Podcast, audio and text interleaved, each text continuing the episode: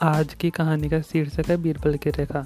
एक बार की बात है, अकबर काफ़ी देर भ्रमण के बाद थक चुके थे। उनका विश्राम एक घने वृक्ष के नीचे हुआ। बीरबल भी वहाँ मौजूद थे।